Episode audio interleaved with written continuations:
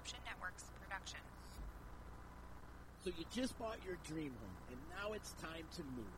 Let's face it, nobody likes to move. All the packing, unpacking, lifting, upstairs, downstairs, and broken everything, including your back. Let the professionals at EJA Moving Company take all the stress and pain out of your move. Competitively priced moving, relocation services, office moves, and complete packing and unpacking services. They work with everybody to make it simple and easy for you to move and relocate. Call EJA Moving Company at 315-335-0516. When it's time to relocate, have EJA Moving do all the work for you. Hit them up online, ejamoving.com. Hey, Disruption Network. This is Mike Sacco, the general manager at Nye Volkswagen Rome. If you don't know me by name, it's only because you have not received the best deal. There's only one reason to leave Utica, and that's to come see me in Rome and get the best deal on your next new, pre-owned, or certified VW. Mention that you heard this ad from Disruption Network $250 off your next vehicle purchase. You'll know why our customers say, I love my Nye VW. Come see us at 5865 Rome Taberg Road in Rome or visit us online at NyeVWofRome.com.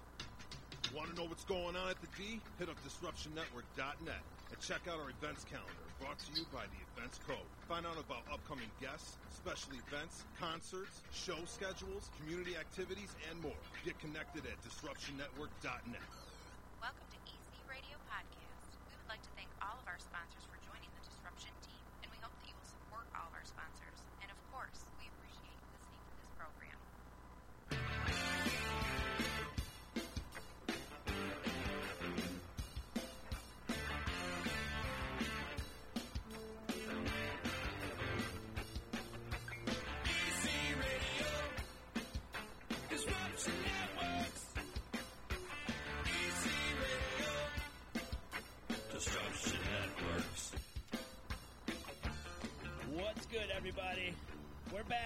Welcome to your work week. It's time to disrupt your afternoon. It's EC Radio live and direct from Disruption Network Studios. How are you? Yeah, man. Hope everybody had a good weekend. I had a great weekend. We had a great Woodstock tribute over at the Stanley on Friday night. Big ups to all the local musicians that participated. And then on Saturday, we went up to Woods Fest. I'm sure you guys saw some of the stream that we were doing live from Woods Fest. Big ups to everybody. The local, the local music community is really, really coming together right now, and I want to see more of it. So keep up all the good work. Before I get into my guest, I got to give love and respect out to my sponsors. Much love to Utica Coffee. Today, we are drinking the Adirondack Roast. So I have a motor mouth, and I'm fueled by Utica Coffee today because of the Adirondack Roast. Thank you so much to my friends over at Utica Coffee. WakeTheHellUp.com. You can find them online. Also, much love to Nye Volkswagen in Rome. Pretty simple and easy, people. Save yourself some money. Go into their showroom when you're in the market for a brand new Volkswagen and mention you listen to me on a daily basis. They're going to give you $250 off your vehicle purchase. Check out their inventory NyeVW.com. My man Dave Frisina, somebody I've had much, much respect for for many, many years in the house with me. We've been trying to do this for so long, and we finally get it together, man. It's great to see you, my friend. How are you? Oh, great, man. Thanks. Uh, you know, it, it was just a matter of making sure that our schedules worked out, and um, you know that, that I love going places on my bike. So if the weather the weather cooperates, I'm good. You know, and it was a great ride in. So Yeah, and it- what's a about forty minute ride for you? uh, uh, close to 45, 50, but you know, I, I take it easy. I just took five all the way in. So you know, You're on your bike. Do you listen to tunes? no. No. No. Just straight thinking. Y- Well, you know, I, music is what I do all day. So when I get on the bike, all I want to hear is the wind and the pipes and everything. I don't want to hear music. It's I just it's my only escape from it. I hear music in my head constantly, 24 hours a day. So that's the one that's the one break I get. Were ever were you a music, musician at any ch- at any time? I know Uh, your, your sons are right. Well, um, all of them have dabbled in it. My son Mike is in band Simple Life, and he's still touring, making music, recording. But um, you know, my only musical experience was going back to you know starting in fourth grade playing trumpet, and then and baritone horn and, and uh, wind ensemble, symphonic wind ensemble. So all high school, early college, and then I kind of gave it up. You know, it's tough to carry around a baritone horn and into a party. You know, but horn bands are coming back, man. So they really are. yeah, they yeah. really are for sure. Well, Let's start from back in the day. What what actually got you into the whole music thing? Uh, well, well uh, let's see. Was there that life turning experience for you? It was Court, yeah, Cortland State. I mean, I went in as a phys ed major. Had some friends that uh, were working at the college radio station. There was no RTV program; it was just student run. And I, I followed one of them up to the studio one day, and I'm like, so this is what it looks like behind the curtain. You know, I grew up listening to radio down in Long Island, New York City radio, Long Island radio, and so I'm like, this is pretty cool that you know that I never even considered. I had no idea that that could happen. And one thing led to another. The AM carrier station became an FM station, and I was in the ground level of that. And once I started doing that, I, I realized that now I could call the shots. I could pick the tunes, you know, and it, it, and that's where it all started from back in uh, at Cortland State back in the '70s. What made you come to Cortland? Phys ed. Is that My dad was a coach. I was the oldest son. You know, I, I played basketball. I loved sports. I wanted to get away from Long Island, but not too far away. And it was a state school, and everything kind of clicked, you know. And uh, so, yeah, I mean, one thing led to another. And, and as it turns out, today, by the way, Z, is the anniversary of me getting back back in the 70s. You had to get a broadcasting license to be on the air.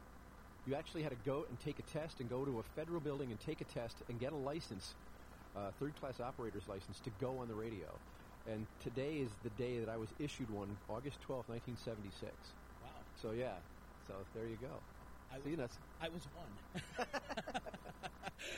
oh, we all have to start somewhere. You- Absolutely. but so, what kind of a test did they? There's a written, just a written test of all. I can't even remember now. I mean, think about it. That was a long time ago. Okay. I don't remember. I don't- kind of like a driver's test, though, type of thing. Yeah, Yeah. yeah, you know. And but you- you could fail it, and I didn't. But I mean, you could, you know. So So, what was your next step? You got that permit or your license, and what would you do after that? worked at Cortland State, you know, as um, being on the air, having fun, and then uh, I graduated in '77. Um, hung around as an advisor to the radio station because I didn't have a job yet, so I was, you know, driving for Domino's and washing dishes in the morning and figuring out what, what what I wanted to do with my life, you know, patching together jobs whatever I could, and then. I heard that uh, station was starting in Syracuse. Some some college students were starting a new FM station, and that was 95X. And, and I, I just sent them a reel-to-reel tape, and I still have that tape. I wouldn't hire me if I'd listened to that tape, but they did. And I started in August of '78 at 95X when they signed on. And uh, back then, I mean, the only other station was OUR. That was it for upstate New York, really for rock stations. And um, yeah, I've been, in, and then you know, weekends became overnights, overnights became middays, and one thing led to another, and uh, you know, now I'm doing what I'm doing. So The signal was strong enough for OUR to get out into Syracuse back then. you could pick it up, Yeah.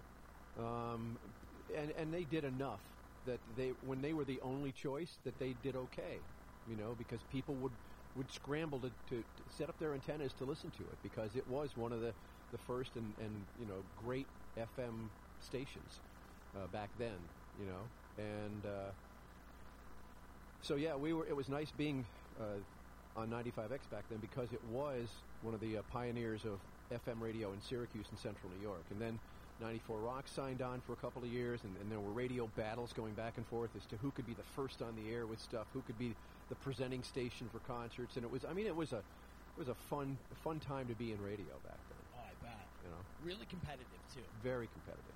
Not so much nowadays, right? Not as much because there's it's it's been watered down so much because people have so many choices. It used to be if you wanted to hear the Rolling Stones' new album, you had to go to a radio station to find it. Now you can find it 50 different ways, you know. So Of course. Uh, back in the day, though, I mean, you guys were probably trying to screw each other up as much as possible. as much as possible. right. I could only imagine. There was there was stuff going on you wouldn't believe. yeah. Yeah. like clipping antennas and stuff like that. There was all kinds of things. Some shady shit going Yeah. on. Oh yeah. There was some guerrilla warfare taking place. Yes. And so 95X, how long did you last with those guys? You About twenty about twenty five years, and then I moved uh, into uh, working for TK99 for about eight years. And, and while I was there, I worked at OUR for a couple of years. Uh, so it's it's nice being back in Utica. Um, but then uh, then I left um, Galaxy right at the tail end of 2011, and uh, it's, a- as it turns out, the group that owned 95X was starting a new station called The Rebel, and they called me immediately and hired me to write on. I mean, uh, within a couple of weeks, and said they wanted to do a, a classic rock station similar to what I did when, when I was at 95X back back in the 70s and early 80s, which means classic rock, but not the same three or four hundred songs. You know, expanding it to 1,500, 2,000 songs, playing those one-hit wonders and regional hits and deeper tracks and album cuts and things like that. You know, so um, and that's that's where it all evolved up to until like two months ago, when Cumulus, the company that owns us, big company, one of the biggest, we were part of a six-station deal that also included stations in New York, Washington, Atlanta, Savannah, San Jose. Um, they were looking to, to raise some capital, raise some cash. They sold our radio station, but they just sold the radio dial position. They didn't sell any of the intellectual property, any of the equipment, any of the studio. So we kept that all alive, and we've continued on as a full-time streaming station, um, which is kind of like what you do, except it's all audio and it's 24 hours a day of, of radio, and people can pick us up through you know our, our app that we have. They can pick us up off our website. They can pick us up off of Amazon Echo and Google Play and all these other devices that everybody's got nowadays. You Yeah. know. And then all of a sudden you got to go, Alexa, please play the rebelrocks.com, please. Yeah. And, and boom, there it is. you know, you can be. I was down in Florida in February visiting my mom and my sister-in-law. Had one of these Amazon Echoes by her pool. You know, it's like Alexa, play the Rebel Rocks. Boom, pops right. You know, being on so many different platforms has expanded the reach. I mean, obviously the internet, you know, has expanded the reach for everybody to do anything. So then it's just a matter of how do we get the word out, you know, and, and uh, do that the best you can, you know, by tapping into different groups of people and, and letting people know that there's uh, an option out there. I think some of my friends, they spend more time looking for music than actually listening to it. And so what I try to do is, is help in that process, be the curator in that process, narrow it down like DJs used to do when DJs used to pick music. And, and so you can listen to us for 24 hours a day and not hear the same art, you know, the same song over and over. Which for older songs, you, there's so much to choose from. You don't need to. You don't need to hit somebody over the head with something. You know, you can you can. It just expands the amount of music you have. You know, uh, at your access to, uh, to to give to people. When you program the Rebel, do you go by mood or how are you picking songs? Well, nowadays, uh, people use computers. Um, Like a random pick type of thing, right? Well, we program our computer so that there's you know categories. There's uh, pre seventy four. There's uh, you know seventy five to seventy nine. Then there's an eighties. There's a nineties. There's a, a deep classics category. We have local bands that we play every hour. Every hour on the hour, we play a different Awesome. local band. So there's different categories, and we even have a Soulshine category, which is based on the show that I do on Sundays, which is a free form, old school FM progressive type show. So all of these different categories get fed into the computer. They all have a certain amount of songs in them, and then the computer spits them all out. And then I look at 24 hours of music, and one by one, I edit every hour to make sure that even though the computer says, yes, here's a pre 74, 75, whatever, that in my head, there's, there is a flow to it. That there is, it doesn't sound like a train wreck. That songs can go together. Maybe one fades out, one fades in. You know, there's things like that. There is the mood element that computers just can't do. And you can hear that if you go, I don't care what the algorithm is, you can go to Pandora, Spotify, you can go to anything. And sometimes you'll get into a channel that sounds pretty good, but sometimes the songs just sound so random that you have to skip through some of them because they don't make any sense. So my job is to try to make sense of those and put that together over the course of a 24-hour day. And every day is different. And every day I go in, sit down in the morning with my cup of coffee, and thanks for supplying me with one today here that I have. Uh, but Utica Coffee. they're Utica Coffee. So it's it's just me and my dog and my cup of coffee, and we spend a couple hours programming the next day's music. You know. Awesome. Back in the day, did you ever go by a handle or did you always use your government name? Yeah, always used the name. I, Yeah? I see. Again, I grew up listening to WNEW in New York, and they used they they were the first jocks that I knew of that that used their own names, or at least I thought they were their own names, because they weren't the standard radio names. You know, when I listened to WABC when I was a kid, listened to Top 40 on a transistor radio, they were like, you know, cousin Brucey. You know, they had radio names. You know, but They the F- the FM guys were like, you know, Scott Muni, you know, and they were laid back, and they had, and I'm like, if I'm ever, and I didn't even think about being in radio, but once I got introduced to that in college, I'm like, I'm just going to use my own name. I don't want to be somebody else. I don't want to invent a character. I want to just be who I am, you know, and so that's that's ended up. I just kept it. All, you know, just it was easier to do that way. Yeah. You know? And No Spike with your name or anything. No. like that. It's Spike rocking with you right here. I had some nicknames in, in high school and college, but I went nope, and I'm going right to my own name. Just keep those. You know? We're hanging out with Dave Frisina on the RebelRocks.com. You did mention that you play local bands. If there's a local band out there interested in having their music played on your station, how do they get in touch with you? Um, well, there's a couple of different ways. I mean, I've got uh, email address dave at therebelrocks.com.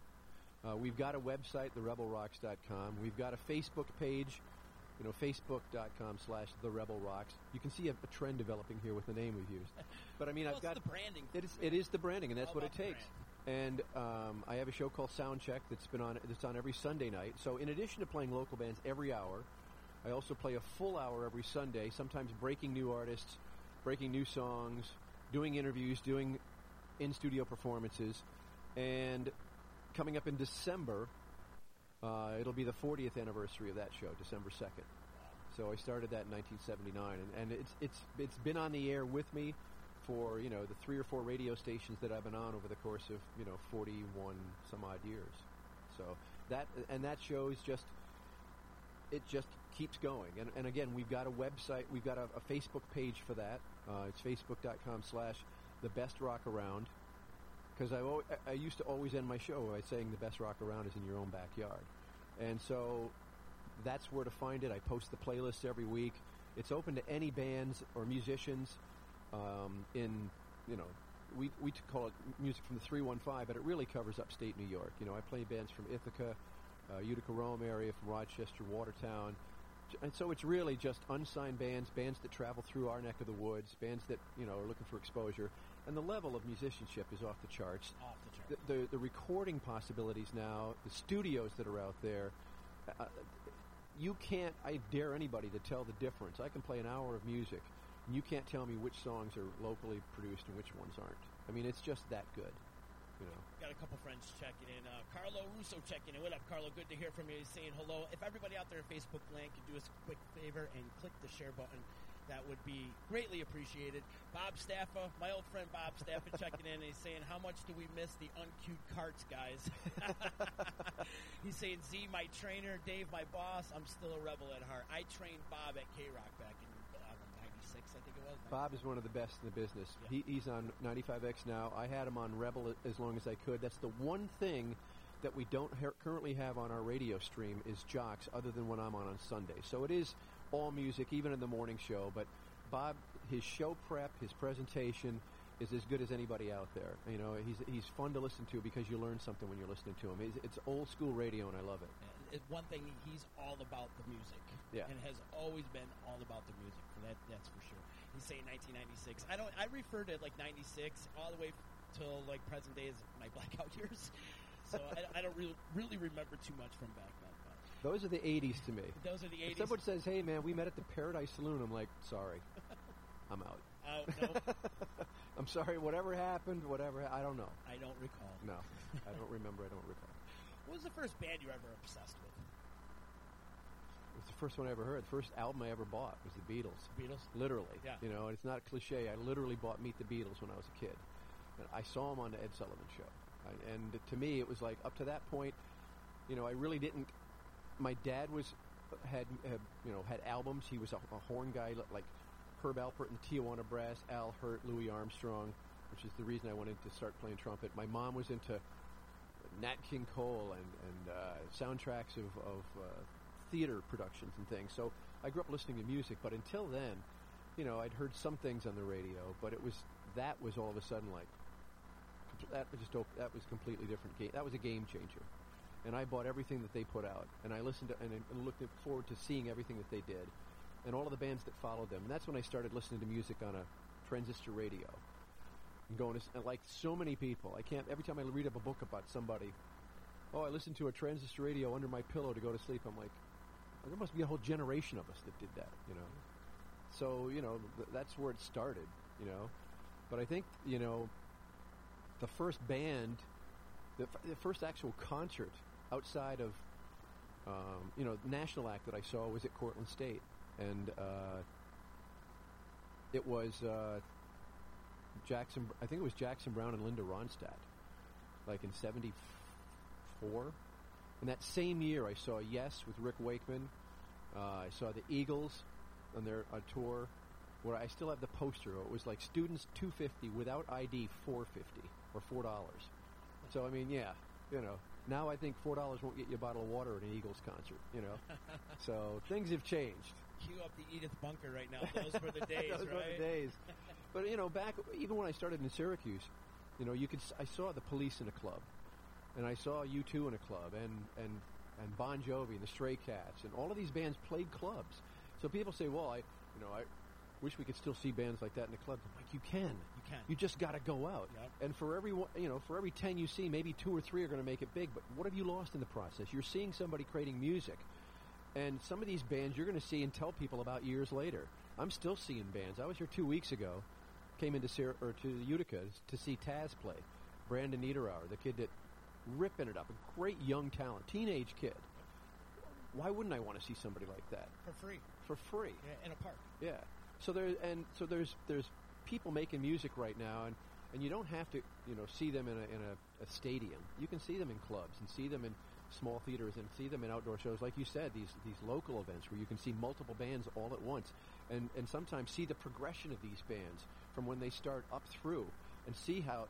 You know, me, you, they gain momentum, and success breeds success, and it gives them new opportunities. And some bands really evolve into that, and some don't. And you know that's the spinning wheel of music. It's it's you know some bands go through multiple changes from personnel. Some of them don't evolve after a certain period of time, but some of them do, and those are the ones that you love to watch. You know, Yeah. Out of all the interviews you've done in your years, because you've done a lot of interviews, you, interviewed so many musicians throughout the years. Are there anyone that like you were really, really nervous for before you talked to? Does any of them stand out? Like you, you were starstruck, fanboy. uh, you, you know what? I'm I'm I'm such a music fan that almost all of them I'm a little starstruck, and and, and every interview I go into.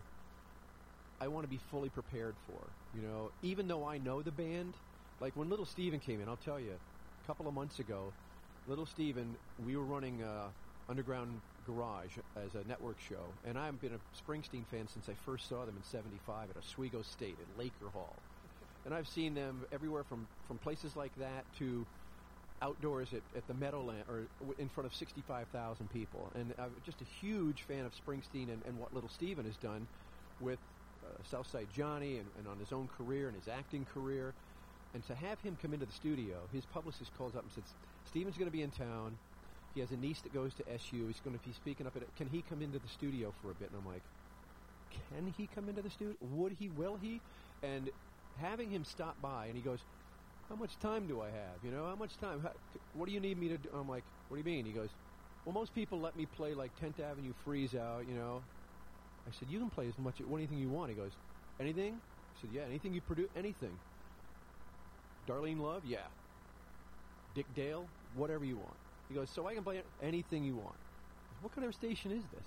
You know, it was like, but to be able to interview him, and, and even though I've known him or know about him and listened to him for over like 30, 40 years, I made sure that I spent a day ahead of time looking up interviews that he'd done and doing more research and having background and, and even having a better understanding of things about him and what he's done.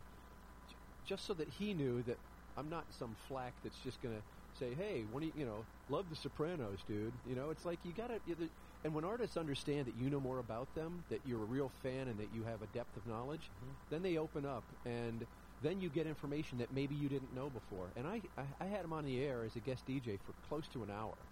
And it was one of the most entertaining and informative and fun interviews I've ever done. And it was a challenge, but to, to, to have him in the same room and have him laughing along and have him contributing and getting excited about things, there's nothing better than that when you can engage with, with an uh, interviewer. And, you know, a lot of times you get stuck doing interviews with people over the phone because there's no other access. And you can't read body language, and you can't have that one-to-one.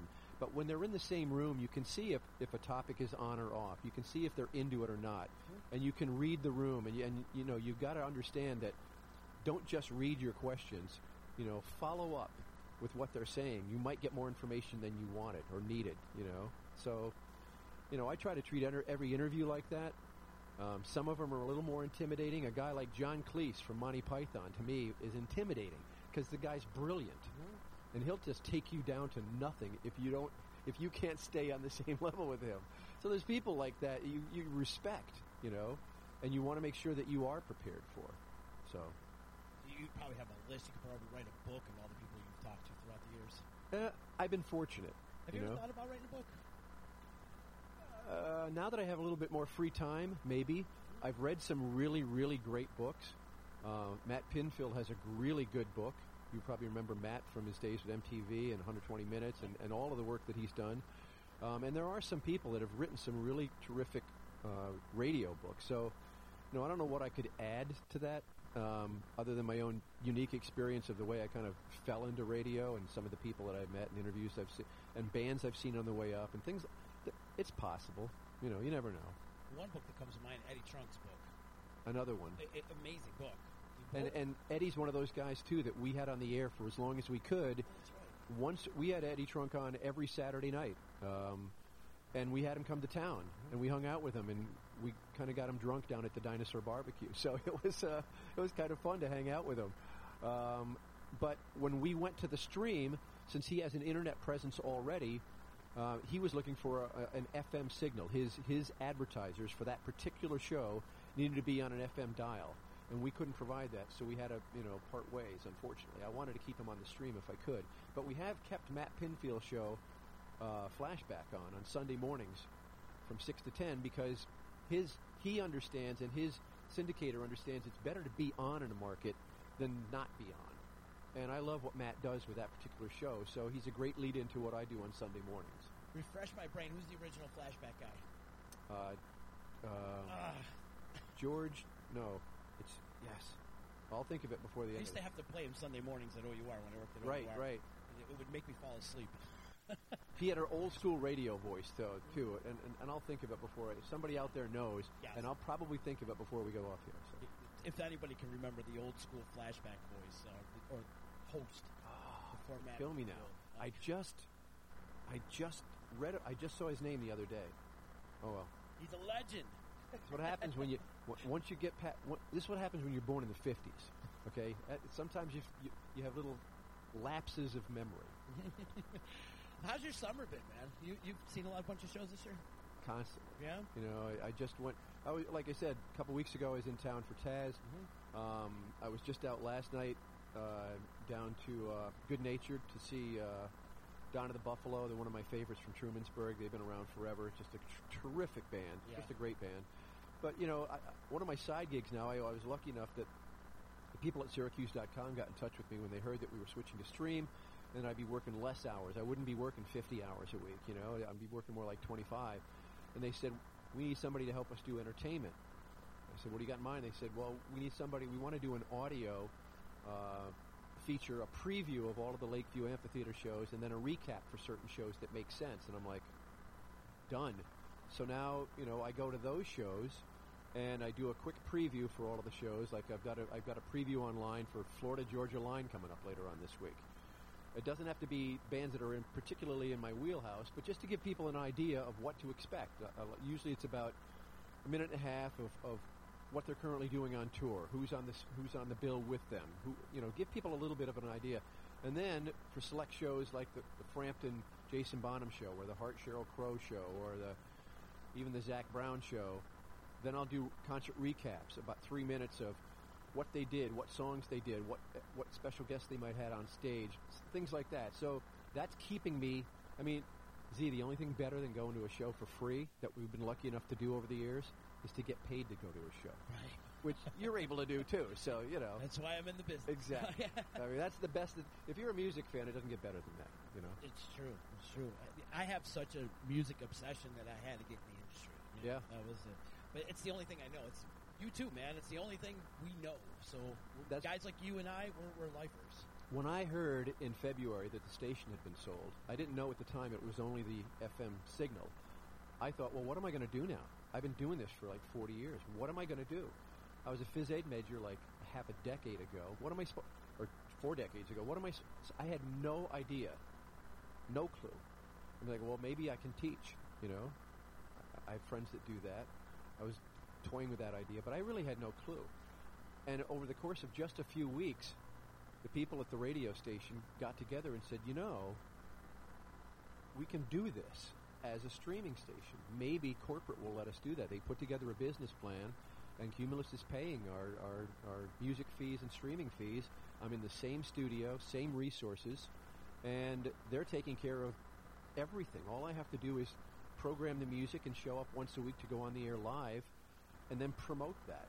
You know, and I've got we've got three Facebook pages in addition to my own. We've got a website. We've got Instagram. We're on every social media, Twitter. I mean, it's so it, you use all of these resources to just you know promote that end of it. And the fact is, is that again, most people have access to Bluetooth, whether it's in their car, their trope, their bar, their their their motorcycle. Their, their I've got a Yamaha receiver that has Bluetooth input on it. I mean, headphones, uh, everything is just you know.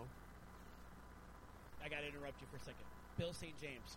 Bill St. James. That's it. Thank, Thank you. Thank you, Jess Sheldon, for.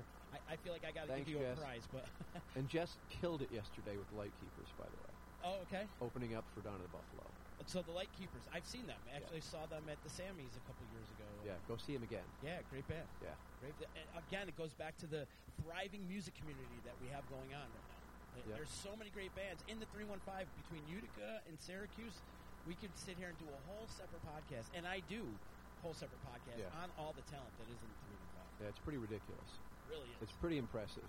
And when I have friends of mine come up from New York, we'll go to a club and see a band. They're like, "Where are these guys from?" I go, "Here." They're like, mm-hmm. "Really?" I said, "Yeah." They go, "Do they? How often they play?" I go, "A lot." You know, it's like, and that's that's one of the things that people up here don't understand is that they get spoiled because a band like the Lightkeepers will play four times in a week, and so they, you know, they're like, "Well, you know, I don't want to go see them every night." I'm like, "Why not? If you can." But sometimes you get so many choices that there's different bands playing on different nights. And it used to be that you'd have to go out on a Friday, Saturday night. Now there's events every Thursday, or there's shows on Monday nights in parks, like even around here. Tuesday night series. There's all kinds of things going on. But there's nothing to do around There's here. nothing to do. You know, I got nothing to see. It's like, oh my God, you're not even trying. Are you seeing less of that though these days in Syracuse? I know we're seeing less of it here in Utica. We've got this whole revitalization going on here in Utica. Like it's really starting to pick up. There's construction going on. People buying businesses up. People eating up the, the real estate inventory and whatnot. Are you seeing some of that in Syracuse as well? Yeah, I mean, all over the place. I mean, places like the Nelson Odeon, little places, a little old Grange Hall that, that, that books great music. They just do an incredible series. It's a great listening room of about 100 people. Uh, And Center for the Arts down in Homer, a converted church. A great lineup of bands down there. Ty Marshall puts together an incredible lineup. It holds about 400, you know, 450. And there's places like that popping up everywhere. And, and then there's, you know, places like Good Nature will have music outdoors. Or, you know, and then there's festivals like the one that just came up this, this weekend, you know. Um, Ray Brothers. Is the Ray one. Brothers is another one, and and so there are all these places that are that are picking up, and and the pieces and the people that own these places are music fans, Mhm. and so they want to spread the news, you know, and they're giving musicians more places to play and more, so more people are able to see them that might be out of that loop because you, you know you got to understand that people have their own groups of friends and their own circle, their own loops of information, and some people may only stay in one area, so sometimes you've got to bring the music to them. You know, you can't. They they're not used to leaving a certain area. You know that their comfort zone. You, You, know, spoon feed them. you do, and and so the more places that pop up that you can see things, you know, the more converted theaters or, or you know movie theaters or converted churches or you know uh, restaurants that open their their doors to acoustic acts. You know, or we, I was just talking to Lock One Distillery in, in Phoenix, a great local distillery, and they're starting to put acoustic bands into their place now. So I mean, it's like everybody wants to take part in this scene because they understand that one thing help one hand washes another. You know, bring in some music fans and they can try your product, or bring in you know, or the musicians can then spread the word about a, certain bar or a club or a theater to get people to go there. And and so it, it the whole entertainment business helps each other. You know. You know, the one thing too we talked about prior to all this, we were talking about how the radio stations were competitive with, with each other back in the day. I'm starting to see less competition amongst the bands as well. It's more of a community thing instead. Because you remember back in the day, a lot of the bands would just you know mess each other up. Or it was a very competitive nature. We're starting to see less of that and more helping each other out. Yeah, I mean, I, I because of, of my position, I try to never even get involved in that. Right. Um, because there are bands that switch members, or there is things that go on, and, and it's like any combination of people you put together. There's going to be sometimes some drama or some friction, and I I just try to stay away from that all because, you know, my job is to expose the music, not getting involved in the day to day who's doing what to who. You know, I, I just still can't deal with that. I, I want to present music in the most positive fashion that I can. So I, I generally stay away from that. I'm not even sure that if I hear something like that, I kind of back away from it. So I stay away from that whole end of it. I try not to get involved in that. Um, I'm sure that it's going on at some level, but I don't know about it. It's less now. It's it seems to be less. And you know what? I go to a lot of shows where you see other musicians at shows to see musicians, which is great. You know, when they have an off night. And sometimes you'll see somebody at a show going, "Man, I haven't seen these guys because I work the same nights as they do." And sometimes when you get an opportunity on a Sunday afternoon or a or Tuesday night that you'll see other musicians checking each other out, you know, and maybe we can do a gig together or maybe I can show up and, and play on your album or there's things like that which is a great a great thing to see people networking and, and being able to mix crowds together. You know, t- I'll take my crowd and introduce them to your crowd. You know, One hand washes the other. exactly. You know, Trading gigs that helps, and you know, it's just one big community that we're all in together. Yeah, man, so much to talk about, Dave. So much to talk about. So, do you ever think that, like, would you ever? Uh-oh. No, no. I'm gonna switch it up. Let me switch it up. I, I was gonna get uh, personal, but we're not gonna get personal. We're gonna talk more about music today. Um, a festival. Would you ever think about throwing your own festival? boy. Rebel Fest. Well, you know what? I have entertained the thought of it through my. We've done. Fe- I've done festivals in the past Mhm. with Soundcheck. I mean, I did one at the the old MacArthur Stadium. We put together like six bands on back in the day. You know, um, we did one at the, the old uh, uh, cathedral downtown um, with a whole number of bands. I've done Soundcheck shows before with local bands.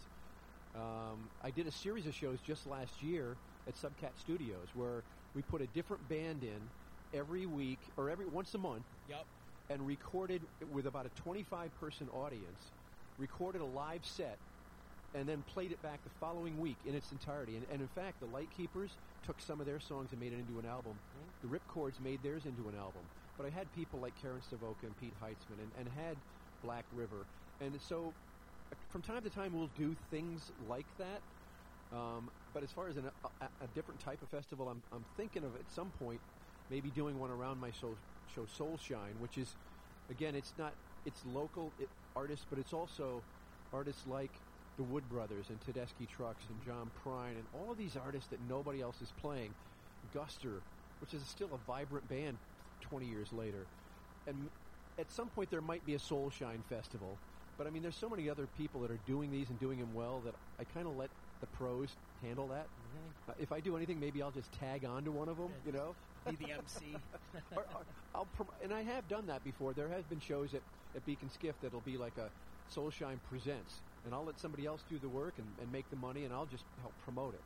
So I'm fortunate enough to have great relationships with some of the really good promoters that have been in town, that are, are in town, that are booking these bands, and so that I can sometimes tag on and help spread the word for it. So up to this point, I've, I've kind of been content with letting the pros do those things you know, and, and then just stepping back and doing what I do, which is promote them and play those artists.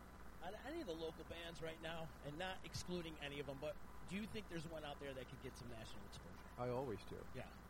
and, and I don't even I don't even point fingers right now because the thing is is that sometimes it, lightning strikes in the weirdest ways at the strangest times. It's all timing and location and who you know and who you've played in front of, and you don't know if you're. That's the thing that I try and impress upon people is that they they used to always say this about radio is that um, you know you never know who's listening, and if you put a, commercial on the air, don't put a commercial on the air that you produced unless you put it on your air check because you just never know, and a band could be having an off night and playing in front of 30 people, but one of those people could be just driving through visiting a friend and he happens to know somebody or know somebody. You just never know, and I think there's a, there's eight ten bands in upstate New York that if somebody heard them in the right setting, at the right stage, at the right time, could easily go on to something much bigger. There's, there is that level of talent. And, and that's what I really like to see is when you can take a local area band, a regional band, and put them on a big stage. Put them at Saranac in front of a national act. Put them at Paper Mill Island in front of a national act. Put them at the Landmark Theater or the Stanley Theater. Put them where it's apples to apples. So people don't, when people think of local bands and they see them in a club, they think of them as small. Put them on a big stage with a big sound system with lights, and, and then people go, holy crap, these guys are as good as anything else I've seen. So make it on level ground. You'd give me, I, I again, I can name, and I'm not going to right now, but because I might forget somebody. But I could name ten bands that you put them on a big stage with the same sound system and the same light show that you give a national act, and you they could hold their own with anybody out there. I agree. I'm and I'm I'm not, I'm absolutely believe that. So many great musicians. We were talking about it, and that pretty much is the inspiration behind this whole podcast is the local music scene. I started to play some music when we first got the D Long, Right. And it, because of licensing and, and algorithms, we swayed away from the music and went into more of a conversation. But we're still out there doing events and stuff like that. Sure. And now is the Rebel out there doing events? Do, Constantly. yeah, you guys are, are involved in the community. We're still out promoting Yep. stuff. You know, I mean, whenever we get an opportunity, um, if we find a festival that makes sense for us, Mm-hmm. like I said, I don't mind, you know, trying to promote stuff. I have a great working relationship with the guys at Creative Concerts. So, I mean, we just gave away tickets. Cool. Yes, yeah, we just gave away tickets for the Marcus King Band showing up, uh, at Paper Mill Island this week, and and in fact, it's one of those examples where a local band, Atkins Riot, that won the Sammy Award last year, is going to be on the bill with them. So, you know, whenever we get an opportunity to help people promote shows, we'll go out there and do it. You know, that's what we. That's how we built the station is maintaining great relationships with promoters, playing the bands that nobody else is playing. Mm-hmm. Because unfortunately, there's a lot of bands that come through town that that kill other places, but there's no stations, radio stations, playing these artists. So th- I said, let's let's play these artists. Let's put them on the air. Let's expose them. If somebody grew up listening to classic rock, a lot of these bands are playing the same kind of music, the same attitude. They're just not. They haven't been around 40 years. So let's expose these people that like that kind of music to the same artists. You know, that's what it's all about. So yeah, there's always opportunities to do that. People, don't sleep on that Marcus King show on Sunday Oh, at God. Paper Mill Island. It's going to be a great show. Make sure you go out and support that. Brought to you by our good friends over at Creative Concerts. Paper Mill Island is a great venue. It, there's no better sunset. I love when the sunset comes on in that place. When you see bands out there, we saw Gary Clark Jr. there last year. I mean, you see bands out there. You're getting as close as you're going to get to some of these bands that are playing much bigger locations. Yeah. You know, and it's that's just a great again. It, great promoters find bands that are in between gigs or on their way up or in, in, in an ideal situation where they can present them to a, an audience. Don't sleep on shows like this. It's just that's what you know when people say, "Oh, I wish I could have seen shows that you did." I'm like, "You can. You just have to go put yourself out there. You know, spend 20, 25 bucks and do it. It's worth it. You know? It is. And open up your mind. Yeah. You know, Gerbil always used to say, "Open up your ears, your mind will follow." Right? Right. A- And it's true. Right. Just open up, broaden your horizons a little bit. But there, Marcus King's going to be a great show. The kid is like on top of the world right now, and, and growing. There's a high ceiling for him. Right. Well, I mean, for anybody that's used to see Derek Trucks on his way up, and I saw him when he was starting out. Kid, Look what he's done. There isn't, uh, you know, if he isn't one of your top five current guitar players, then you don't get out often enough because he's just on another planet. Uh-huh. I mean, I've, every time I get an opportunity to see Tedeschi Trucks, you know, I go out of my way. When Derek starts playing, everyone shuts up. I mean, it's just one of those things. But again, when he started out, you know, it was more of a novelty. Hey, look, you know, he's related to so. You know, I'm like, no, man, listen to what he's doing. Right. He's doing something different. So, and and when you give people like that a chance to grow, and you give them the, the support that they they need, you never know what's going to happen. And again, Marcus could be one of those guys. He could be, you know. It's like Gary Clark, Right. Years ago, look at him, blowing up, Yeah. blowing up. Something about Tedeschi trucks is a religious experience to me. Do you agree? There, to, well, to me, I think they just get me like right here every time. Susan came into my studio Mhm. when she first started out, before she met Derek, when she was first a solo artist, and came in and played live on the air. It was just me and her in the studio, and I still get chills thinking about it. I seriously do. Like, she took the wind out of uh, out of my sails that day. Just listening to her sing, as close as I am to you, I was just going, "Oh my god!" And she ended up, I think, opening up for John Mellencamp on that tour. Then she, you know, went out and met Derek, formed this band, and between her singing and her musical ability, and his musical ability, and then the musicians they surrounded themselves with, if they'd have been out 20 years ago, they would have been they'd be one of the top classic rock bands of all time. They're just so good. They meld all of those elements. You know, that Delaney and Bonnie up through Fleetwood Mac, up through all of these bands that had a female element, a male, you know, that had a, a, a little bit of R and B, that had rock, that had soul, that had horns. They're just one of the best bands out there. I could talk about them all day, and there's just not enough. I mean, I know that we're one of the only stations within 50, 100 miles here that plays them deep, five, six, eight tracks deep. Nobody's playing them, and, I, and so again, I like being an. For me, I like being an outlet for bands like that. You know, I like being an outlet. When uh, someone kid the other day said, "You were," I heard Mo on the air. I'm like, I know. Why wouldn't I play them? They're a, a huge band around here. Yeah, Why wouldn't guys, I? Right. We know them. Right. Why wouldn't I play them? Um, and there's bands like the Wood Brothers I've seen a half a dozen times that can just sold out down at Beak and Skiff Mm-hmm. with Lake Street Dive. Again, these are bands that you go out and the crowd is between 22 and 60, 72 because they appeal to people that like that kind of music when they were listening to when they were younger and newer kid newer younger audiences that like what they're doing now. So there's there's a lot of bands out there that, you know, given the opportunity to expose, I always jump on that. Blackberry Smoke. Blackberry another Smoke's another one of my favorites. Yeah. These guys have been around 20 years, mm-hmm. but for a lot of people, they're a new band. Right. You know, they came out of the same element, the same neighborhood as, as the Black Crowes, mm-hmm. except that, you know, unlike a lot of bands that have been around 20 years or 30 years, they don't rely on a catalog of hits because some of their best work is their last couple, two, three albums. These guys are, are making some of their best music now. They're not going up there just slugging out old greatest hits from 20 years ago.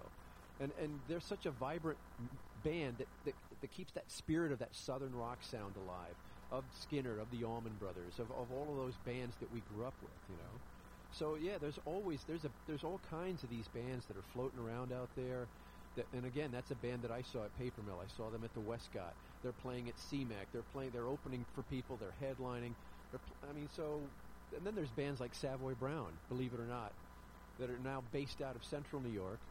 They're still putting out albums that that are on the top of the blues charts. They're still touring all over the country and in Europe and they're based here in central New York. Savoy Brown, a band that's, that has its roots going back to the British blues scene back 40, 50 years ago.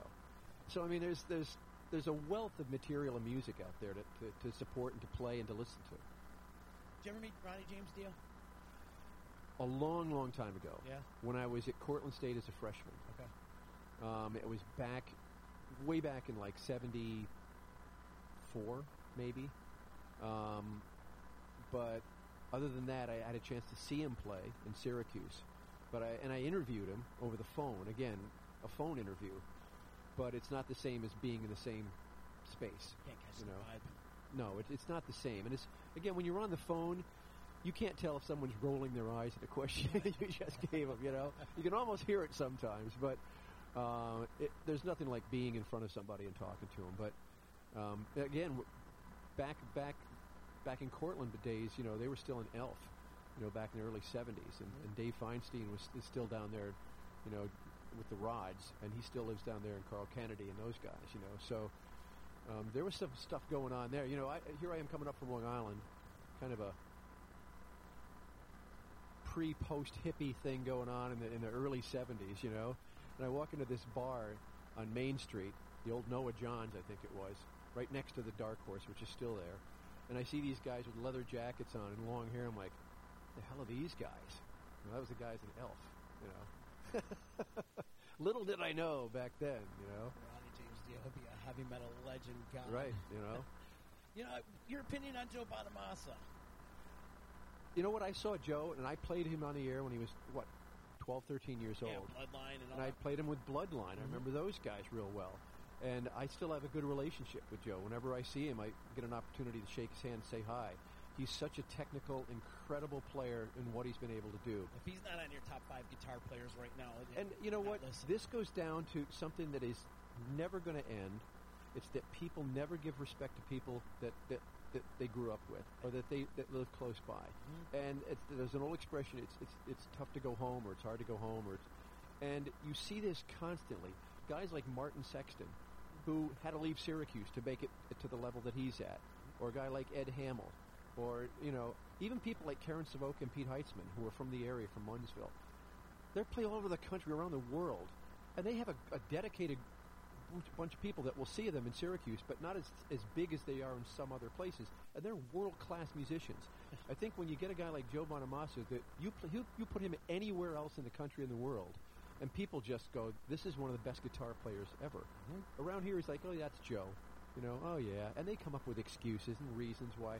But face it, there's very few people that can play the way he plays, and he's developed a voice and he's developed a brand, and he's he's a, he's just he's one of those guys that's made a name for himself, and, and people around here should be proud of what he's done. Right.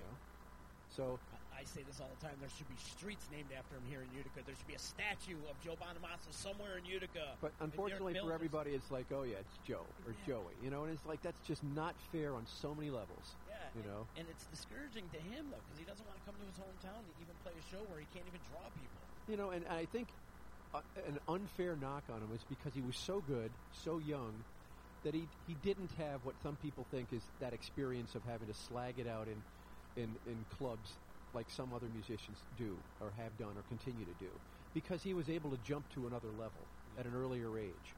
But that's that's not a knock on him, and, and it reminds me of somebody like Taz, like uh, uh, who a, as a teenager he's playing out there, and I don't think people appreciate the level of musicianship that he has and the, the band that he has with him. And when you don't take an opportunity to appreciate kids at this level, you're going to miss out on something. And again, I don't know how far Taz is going to go, but he has all the tools, and he's as good as anybody I've seen at that age. Anybody. Mm-hmm. So you know, Was he 15? 15 or 16, maybe. It's ridiculous. This is the future. It's just ridiculous. But I mean, if you get an opportunity to see Joe, and he's got Paulie Cerra touring with him now, who's a Syracuse guy on sax, you know. So, but yeah, I mean, any any opportunity you get to see someone like that, why wouldn't you take it? Joe's always changing it up too. I mean, like he started off as a blues music- musician, and then joined Black Country Communion, Right. Jason Bonham and Glenn Hughes. And he's done stuff with Beth Hart. Beth, that was amazing. Yeah. There's always he's always reinventing himself. And that's what Right. I love about Joe. Yeah. No, I'm a big fan of Joe's. Yeah, me too. It's just that ridicule that he gets locally. It just it drives me nuts. Well, that, you know what? If, if there's any consolation, it's that, and, and we were talking about this earlier about bands being in competition with each other. Some people hold a grudge on people that make it out of here. Yeah. They hold a grudge on them, and they don't give them credit. And, and I know that even the, the guys that I know in Savoy Brown, again, Kim Simmonds is an original member of the band, but the rhythm section, who's been with him 10 or 15, 20 years, is from Central New York, Pat DeSalvo and Garnet Grimm. And sometimes they don't even like playing back in Syracuse because they go, hey, everyone just calls me up and expects to get in free or wants to get on the guest list or, or just. They're like, listen, we're working musicians. This is our job. This is what we do. Give us that respect, you know. And it's just, it's, it, you know, it is a, a little bit of a thing that I have a, but it's not, it's not just Syracuse or Central New York. I know that I've talked to other musicians and, and they say, you know what, it's harder, it's harder to play in our hometown than it is anywhere else. Yeah. You know. But that goes with the whole saying though. You got to make it in your hometown before you can make it anywhere else. Well, sometimes you got to leave your hometown to make it. And that's that's the case with Bonamassa and Mo too. Mo had to leave the area. Well, they all graduated high school from the area, and then they moved out to Buffalo and became Mo. But Right. you know, there's so many of those, and the, the guys that have moved out. Look at Jeff Tortora. Yep. I mean, look, he went out, left Syracuse, and now he's one of the founding members of Blue Men, right? I mean, Right. he was one of the original OGs from Blue Men Group. right? Well, I mean, and the guys like Masters of Reality. You know, look, look what Chris Goss has done. Yep. You know, after he left Syracuse and Central New York, you know, he's one of the top producers in the in the, in the country. Um, so I mean, yeah, you, sometimes you just sometimes y- you can't you can't work clubs constantly and expect to become anyone that that makes music. I think should appreciate.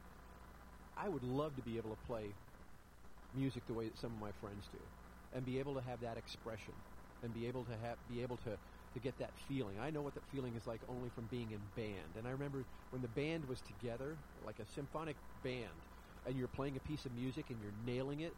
It is an unbelievable feeling. The feeling of being part of being able to make music like that. So I get, you know, if as a musician, you've got to derive pleasure from that. If you really want to make it to another level, sure you can write songs and hope that somebody picks them up for a movie or a soundtrack and make some money that way. If you really want to make it on a national level, it's tough to live out of your own hometown because what are you going to do? Constantly play the same clubs every week? The, the- there's a, a, a kind of a diminishing return of people that are going to come out every week to see you. Just like you can't, a national act, a touring act, isn't going to come around to the same market every six months because your your audience is not going to continue to is going to continue to get smaller because they can see you. The more often they can see you, the less often they're going to go out to see you. You know what I mean? Yeah. And there's so, So- many venues around too, like the outdoor venues in the summertime. Right. You know, you compete with CMAC and SPAC and Lakeview now. But again, if you're playing four or five nights a week, that's great. You're exposing yourself to different groups of people. Right. But at the same time, you're not going to get the same person that's going to come out and see you a lot of times all four nights. You know? So it's a tough balancing act. I wouldn't want to be a working musician, but I'd love to be able to play like one. just to, just to be able to do that, you know. Everybody wants to be in a band and be able to, you know, to nail that song, you know, to, to hit that note, you know, and, and to be in that groove with other guys that you have that in common with, you know, and, and to, to, to, to work into that one jam that for one particular night comes out perfect. I mean, that's, that's, you know, that's lightning in a bottle, you know. When you're programming the Rebel, do you dig deep locally, like an 805 throw in oh or Yep. Todd Hobin or something Sure. like that? Yeah. Oh yeah. Yeah. I mean that's that's where I started playing. You know, back. I mean, and, and if you think, I looked at the bands that I played at my first show in '79. More than half of them were still out touring and making music. So guys like Todd Hobin, her Survivors, and guys like 805, even bands like the New York Flyers that'll come back around every year and play maybe at Turning Stone or somewhere. You know, there's and there's other musicians on board. Joe Whiting, Mark Doyle, uh, the guys in the Flash Cubes, uh, Screen Test, that same group of people. The, these are guys that are just steady, incredibly great musicians. Guys like Paul Case that have been around making music, continue to put out great music. You know, I, I want to expose not only the stuff that they did in the past that people remember hearing on OUR and 95X, but the fact that a lot of them are still making new. Mark Doyle's latest album is freaking stunning. Another Guitar Noir 3 album called Watching the Detectives. It's it's instrumental versions of detective themes with electric guitar and drums and strings, and it's the, the reviews this is getting around the world are incredible.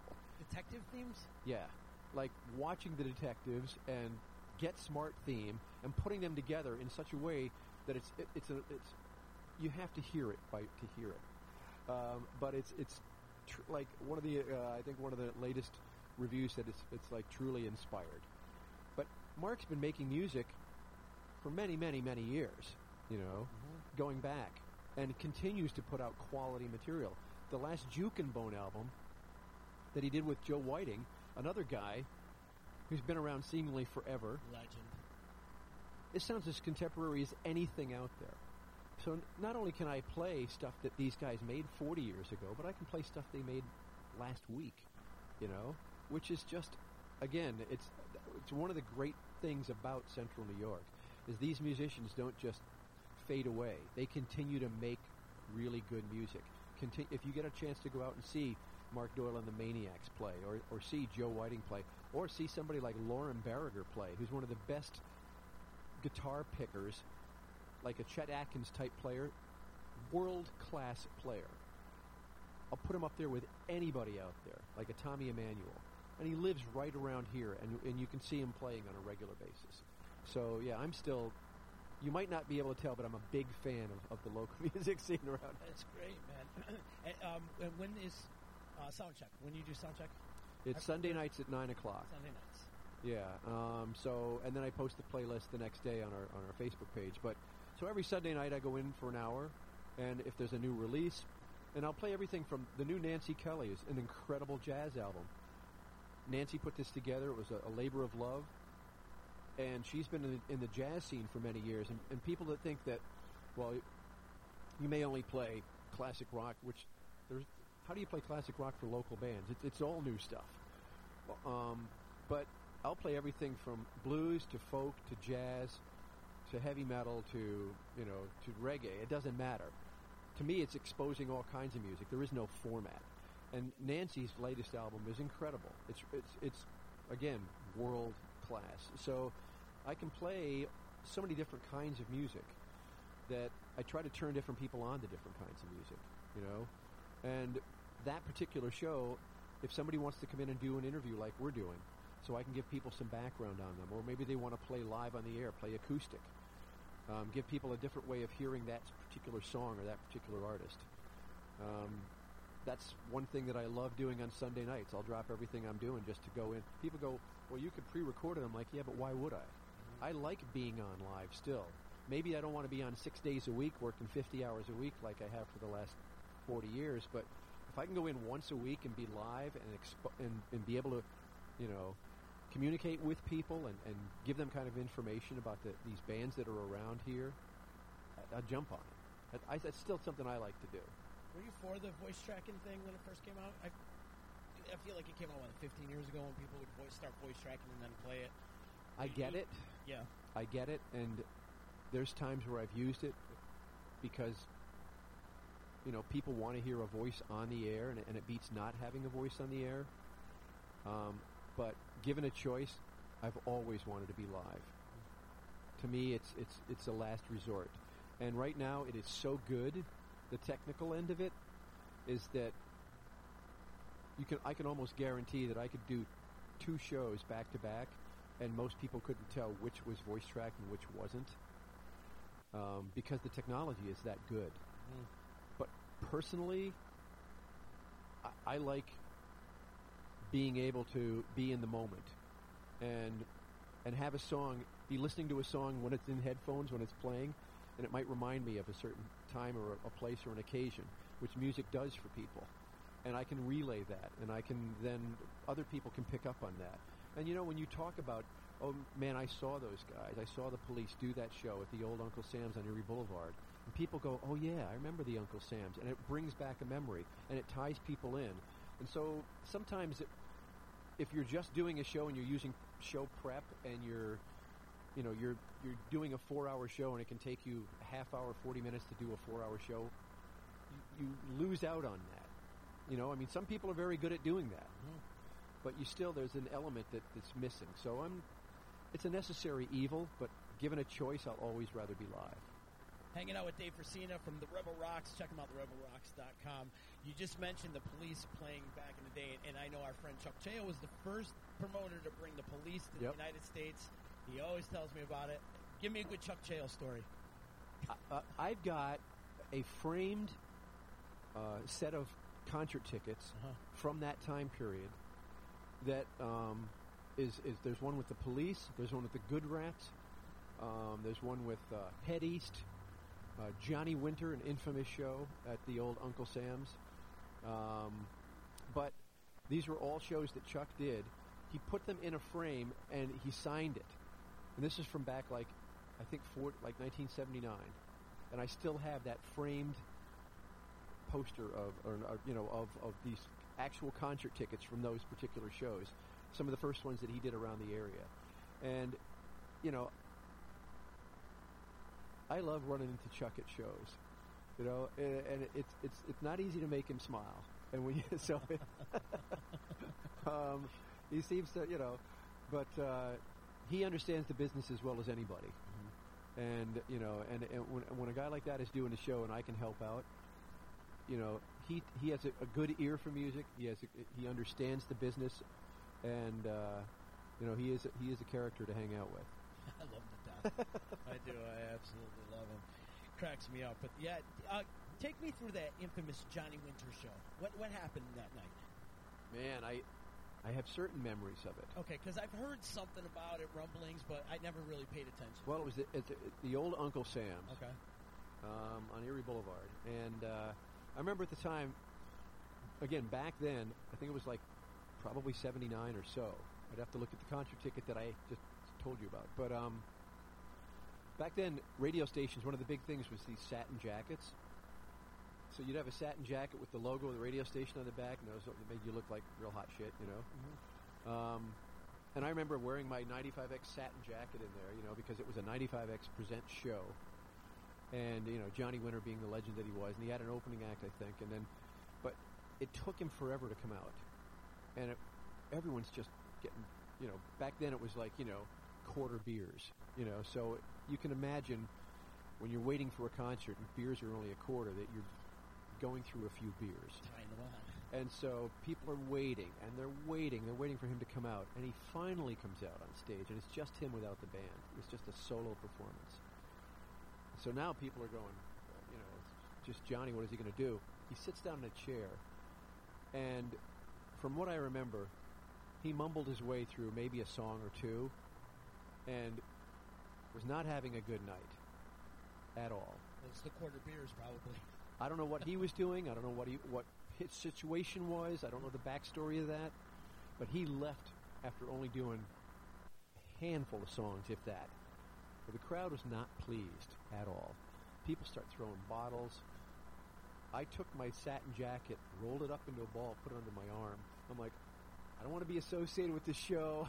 now, it was one thing to be, hey, we're presenting the show. It's another like, you guys are the ones that put this show. I'm like, no, no, no, it wasn't me, man. I'm, I got out of there, They turned on you. turned on me quick, you know. So I just know that it wasn't a great experience, and it wasn't one of Johnny's finest hours, and that uh, people were pretty rowdy, and it wasn't it wasn't a great occasion for a show. But for every one of those, there were you know seeing the police there, uh, seeing U2 at a at a club. You know all of those old Lost Horizon shows. I mean, Yeah, legendary. just I mean, I think you know seeing the Black Crowes on their first tour at the Lost Horizon, it's still one of the loudest shows I've ever seen there. And you wouldn't think the Black Crowes would be, you know, loud, loud, but they were. They had the thing cranked up to twelve. I mean, it was. I was standing at the front door with Greg Italiano, who used to run the place. You know, the late Greg Italiano, one of the great concert guys or you know club guys out there. I was standing like a foot away from him, talking to him. We couldn't even hear each other talk and it was so we were at the front door but, but that was i mean you know some of those old shows you just you know certain memories you have that the uh, a band like the stray cats celebrating what their 40th anniversary i think this year they played in july of, of i think s- 79 80 81 maybe 81 back at the yeah maybe 81 at the the lost horizon and it was so hot that they, they were stripped to the waist. They had to send out for, for towels. We were trying to find any store that was still open on Erie Boulevard that had towels because they were sweating like crazy. The place was so they, they were ripping it up back when they were like p- hitting their prime, you know. So certain little things like that you remember, certain shows, and seeing U2 on their on their second tour, well, their first tour I think they did I Will Follow twice because they did it during the set and they did it again as an encore because they didn't have any other material. Wow. And the second time I saw him was at uh, Cayuga Community College, and it was during the war tour. And there was there was maybe I don't know five six hundred people there, and I'm like, this is the same band, right? The the Irish band, the one that has the album War, and they're like, yeah. I'm like, it's general admission in a school gym. I, I expected the place to be packed, but word hadn't caught on yet that the album had just come out, and you know that broke them to a certain level but you know, the, it wasn't the same level the Joshua Tree two albums later did or whatever.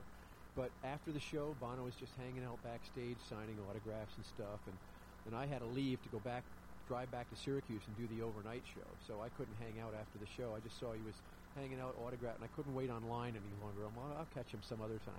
Well, the next time was at the Dome, and there was no going backstage for that one. You know, They blew up quick, huh? they blew up pretty quick after that. Yeah, Are you a collector of memorabilia? yeah. Yeah. What's your most prized possession? Um, I have a, uh, I don't know. I have a, uh, an autographed Springsteen, autographed Robert Plant from when I met him at the Landmark Theater, uh, autographed Clapton poster from Behind the Sun. I've got a pair of Ringo Starr drumsticks, um, Richie Hayward drumsticks from Little Feat. I love Little Feat, one of my favorite bands. One of the f- first bands I saw at the Landmark Theater with Lowell George. Um, there's a lot of weird things. I've got a, a brass whistle that says ENT on it that I got at the Lost Horizon. When John Entwistle played there, it's an Ent whistle.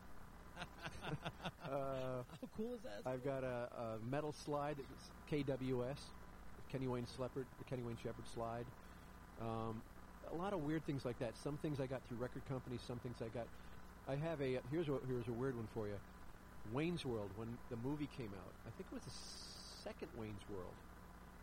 Um, one of the promotional items for the movie because it, they had Waynestock during the movie was like a laminate. It says Waynestock on it, and it has their pictures, Mike Myers on it, you know. And, and so I got backstage at an Aerosmith concert at the War Memorial, and I brought it with me because Aerosmith was in the movie. Right. And so I brought it backstage, and Steven Tyler was there. The whole band was back there. Brad Whitford and, and Tom Hamilton. I showed them the pass, and they started cracking up. They'd never seen that pass or hadn't had anybody show it to them. So they signed my backstage laminated pass. So I have an autographed Aerosmith pass from Waynestock. So I mean, little little things like that, you know. I mean, and and backstage passes that I collect, and you may have seen on Facebook. I have boxes of I saved concert tickets. You know, I've got my first Grateful Dead concert ticket from the Barton Hall show at Cornell in '77. When I was at Cortland State, I went there. The most legendary show. I didn't know that then. It was just my first Dead show. You Right. know. That's your first Dead show? Yeah. Wow. You never know. But Right. again, I didn't know. I, I was making that, that trip to Ithaca like we did at Cortland all the time to see a show. Mm-hmm. I'd seen Yes at Barton Hall. I'd seen a bunch of shows there, and I'm like, yeah, I can't wait to see the Dead, you know. And that just happened. And then I've seen them many times after that. But when you save concert tickets, it gives you that memory. Right. And you don't have to spend 30, 40 bucks on, on a T-shirt sometimes, you know. It's a lost art nowadays because now you have your ticket on your phone or, or It is- printouts and whatnot. It is, unfortunately, I know, and I can't. Uh, lately, I just download it into my, you know, Apple uh, wallet and show them my phone. It's not the same thing, you know. It's Uh, just not. You can't hang that up on your on your pin board or whatever. Right. That's or hang them up on your refrigerator. Uh, Dave Banner saying Waynestock. Haha, that's awesome. Jess Sheldon saying Marcus King tickets would be a great trivia prize. Ah! I see what you're doing there. See what Jeff. she's doing there. also, Alec Miller saying, "Great stuff. Thanks, Z and Dave, for having these conversations. Hey, thank you for tuning in. Everybody on Facebook, if you could do us a favor and click the share button, it would be greatly appreciated." Dave, one more question before we get you out of here. What do you think you would be doing if you weren't doing this? If you weren't doing the radio disc jockey? My original thought was to be a phys ed major, a coach, uh, teacher, which means I would have been retired by now. right. which uh, which you know and my only the only thing that I've been able to do to, to, to scratch that itch is uh, fortunately I was able to coach little league for my boys. I have four sons. I was able to coach youth lacrosse when a couple of my boys came through there. Um, so that, that you know I was able to do that. Um, and that, but now it, it's pretty cool because uh, one of my sons Danny is the head coach of basketball coach for Bryant and Stratton basketball in Syracuse and he's getting ready for his second season as a head basketball coach. So one of my sons actually went through and followed through with that, which is great. My other boys are all doing other things. They're all successful doing other. One's a musician and an architect. Mike with the band Simple Life. Uh, my youngest son is, is teaching in an international school in, in Tokyo.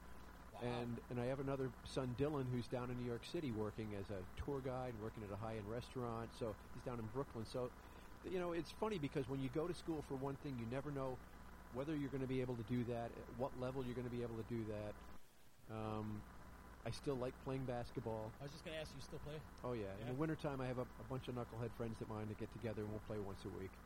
And you know, so I still try to do stuff I, like that, but um, I don't know otherwise. You know, my whole idea was to be in sports or, or, or coaching, and when that didn't work out, I backed into my other favorite thing to do, which was music. So, you know, you you don't know about some of the offshoots of that, and I tell people that all the time. You don't realize that there's a guy that one of the guys I met that worked with us for a little while, Howard Parker, is now making upper six figures just doing voice work, just doing movie trailers. He's one of the movie trailer guys, you know, and all he does is talk in a microphone, read a, read a script, and they send him a big check. And that's what he does for a living. And they don't tell you that in high school or college. That's not a career option. You know, so, and Tom Kenny, another Syracuse guy, the voice of SpongeBob. Really? He lives in L.A. now, but he's from East Syracuse. He is the voice of SpongeBob. That's what he does for a living. You know, um, they don't tell you that in school. So you got to grab whatever opportunities you can, meet the people you can, uh, try as many different things as you can. You know, you may go for one thing and, and end up doing something completely different. You know. I'm so glad we had this conversation today, man. we, we've been trying to get it going on for many years now, and now we finally got to have it. So before we do get out of here, plug all your social medias, how people can check out the Rebel and all that.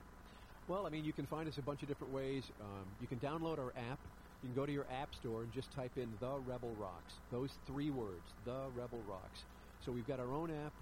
Um, you can get us online at our website, therebelrocks.com. Or you can go to Alexa and say, you know, enable the Rebel Rocks skill. And then if you just say, hey, Alexa, play the Rebel Rocks, it pops on. The same with Google Play. So, you know, all of those things, again, uh, our app can, connect to any Bluetooth device. You can be in your car. Um, if you've got Wi-Fi at home, You don't use any data. So again, the, the three things that I like about what we're doing right now with the station are not only the depth of the music we're playing, but our morning show is all music. And some people tune to music shows or, or morning shows because they like the personalities, and there's some really good ones in this market. But we play all music in the morning. So if you want to wake up to music, we've got all music. So that's one thing that we're doing different. The other is playing local bands every hour. And the third thing is is that our commercial breaks are two minutes or less. So those things, other than that, we're a radio station. You know, we're just on everything except the radio dial. So um, I think if people give us a shot, they might find something they like. Might hear something a little bit different. We might become somebody's choice. With all the choices that are out there, all I'm looking for, doing what I'm doing, is to be a choice for somebody. Be one of, like a preset, except to be uh, on the internet. You know, so be one of those settings. People tell me, well, I've got different channels on Pandora or on Spotify. I said, let me be one of those channels. That's all. And and listen to the way that I put together music, and maybe you'll like it. You know. You're doing a great job, man. You think you ought to retire? If this is retirement, it's cool. Ah, nice. You know? Great retirement gig. yeah. Thanks again, my friend, for coming on, man. This has been a lot of fun to chop it up with you. My pleasure. Thank you so much. Before we get out of here, much love to EJA Moving Services, the professional movers. When you're ready to move out of Syracuse, Dave, if you want to move to Florida or whatever, have my man Eddie move you. I always say have Eddie and his crew, his crew break his back instead of you guys breaking your back. Call him today at 315-335-0516 or hit him up, ejamoving.com. And again, much love to my boys over at Nye Volkswagen in Rome. You stop into their showroom, you check out their vehicles, and you say, "I want that one," and you mention the date, and they're going to give you two hundred fifty dollars. It's it's that easy. It is that easy. Let me save you some money, people. I'm buying a brand new Volkswagen. Check out their inventory, nivy.com. Tomorrow, Dave, we're in the middle of our instrument drive. I don't know if you heard about our instrument drive. No, not yet. So we teamed up with the Drive, 92.7, the Love Drive, those guys. and uh, Big Apple Music here, and we're doing an instrument drive all summer long, and it's to benefit the Utica School District. Excellent. And so we're getting all these unused instruments because a lot of these guys have, you know, horns laying in their attic or their closets or their basements or right back at their parents' house or something like that. They're not being used. Right. Well, let's get them out, dust them off, and let's get them in the hands of some kid that wants to play. You never know who has that talent. You you never know, My, exactly. my son Mike, I bought him his first guitar when he was 12. He's self-taught, and he's writing his own music. He's been in a band. He's got CDs out. It was in him, and we didn't. You, how would you know unless you give them the instrument, give them the opportunity? How do you know unless you give these kids the chance? That's A- great. Amen, brother. Amen. And it's been going on all summer long. So it stops on September 5th, and on September the 9th, we're going to make the presentation at 10 a.m. to Proctor High School in the Proctor Auditorium with the Drive and Big Apple Music. But tomorrow, we're going to be broadcasting or podcasting live at the Pizza Box here in East Utica. And if you come down and bring us an instrument or our instrument drive, we're going to give you a gift. We're going to reach into our grab bag and give you a gift for just helping us out and donating your instrument. And let me tell you, man, the response has been unbelievable. Half of my storage unit is full of donated instruments. Excellent. And people have been coming out. Thank you so much to everybody that has supported us. This has been great. And if you're interested and you can't make our event tomorrow and you're interested in donating some of your instruments, you can drop them off at Big Apple Music, Teachers Teacher Resource Center, and the Compassion Coalition. That's always a tough one to say it on Lafayette Street there in Utica. And also the Pizza Box. So we'll be hanging out at the Pizza Box tomorrow. Come down, get good pizza. Max Sheldon's going to be down there playing some music for us. So we'll be there from 3 to 5. Are you hip to Max? Oh, I know Max. I've oh, seen you him a know bunch Max. of times. Yep. Yep, yep. Max is a good, good friend and amazing, amazing talent. And we can talk about him for days. He's got a great band out there, and I know they're recording right now. It's a shadow. They're in the studio right now recording in the heavy metal vein, but very proggy and very technical and very, very good musicianship there. But uh, they, we're, ha- come hang out with us tomorrow at the Pizza Box from 3 to 5. Also, the drive's going to be hanging out. Our boy Genesee Joe will be with us tomorrow as well. So, a lot of laughs, and uh, I'm sure we're going to eat a lot of pizza. So, pizza and laughs, would they go Yeah. hand in hand, right? Before we get out of here, I want to remind everybody they can listen to this podcast and previous podcasts of VC Radio and all the content we have here on the D at disruptionnetwork.net. Also, like us on Facebook, subscribe to our YouTube channel, Twitter, Periscope, Facebook, all the all the social medias thing. They- We're so obsessed with There's more every media. day. Every day, there's another. there's a new app popping up every day. Yeah, yeah. And it's like this is the next new thing, and you got to get involved in that one, and then Right. somebody buys them out, and it's just a a thing. Dave Banjo saying the home of the best pizza deal in town. Two 16-inch plain pizzas and 10 wings for 22 bucks. Madness, cool. Well, Dave, come out and hang out with us tomorrow at the, the Pizza Box. It's going to be a good time. So, Dave, thanks again so much, man. This has been a lot of fun, and uh, let's do it again down in the future sometime. Sure. Anyway, you, you hanging out at the fair at all this year? I'll be there. I'll probably every day. Every day? Yeah, we have a location by the, by I think the Kids Midway this year, so I'll be out there every day at lunchtime. So Oh, beautiful. yeah, Broadcasting? uh, yeah, I'll be out there doing some stuff. You know, doing some giveaways and hanging out, talking music. You know, we'll have some swag. You have to have merch, man. You gotta. You gotta. People like T-shirts. Yeah, I got to bring you one next time. I, I would rock the hell out of it. all right, all right, and I'll see you at the fair. We'll definitely get some hang time up at the fair. all right. See you tomorrow, people.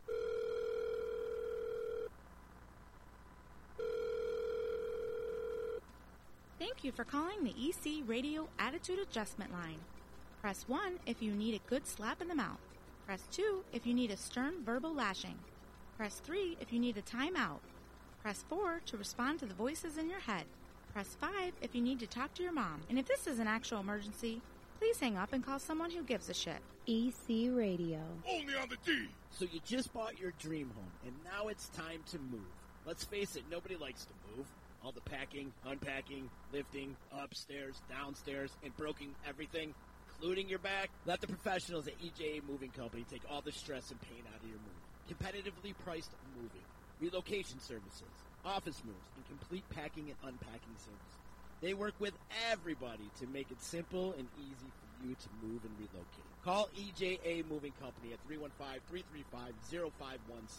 When it's time to relocate, have EJA Moving do all the work for you. Hit them up online, ejamoving.com. Hey, Disruption Network. This is Mike Sacco, the general manager at Nye Volkswagen of Rome. If you don't know me by name, it's only because you have not received the best deal. There's only one reason to leave Utica, and that's to come see me in Rome and get the best deal on your next new, pre-owned, or certified VW. Mention that you heard this ad from Disruption Network and receive $250 off your next vehicle purchase. You'll know why our customers say, I love my Nye VW. Come see us at 5865 Rome Taberg Road in Rome or visit us online at NyeVWofRome.com. Want to know what's going on at the D? Hit up DisruptionNetwork.net and check out our events calendar brought to you by the Events Co. Find out about upcoming guests, special events, concerts, show schedules, community activities, and more. Get connected at DisruptionNetwork.net.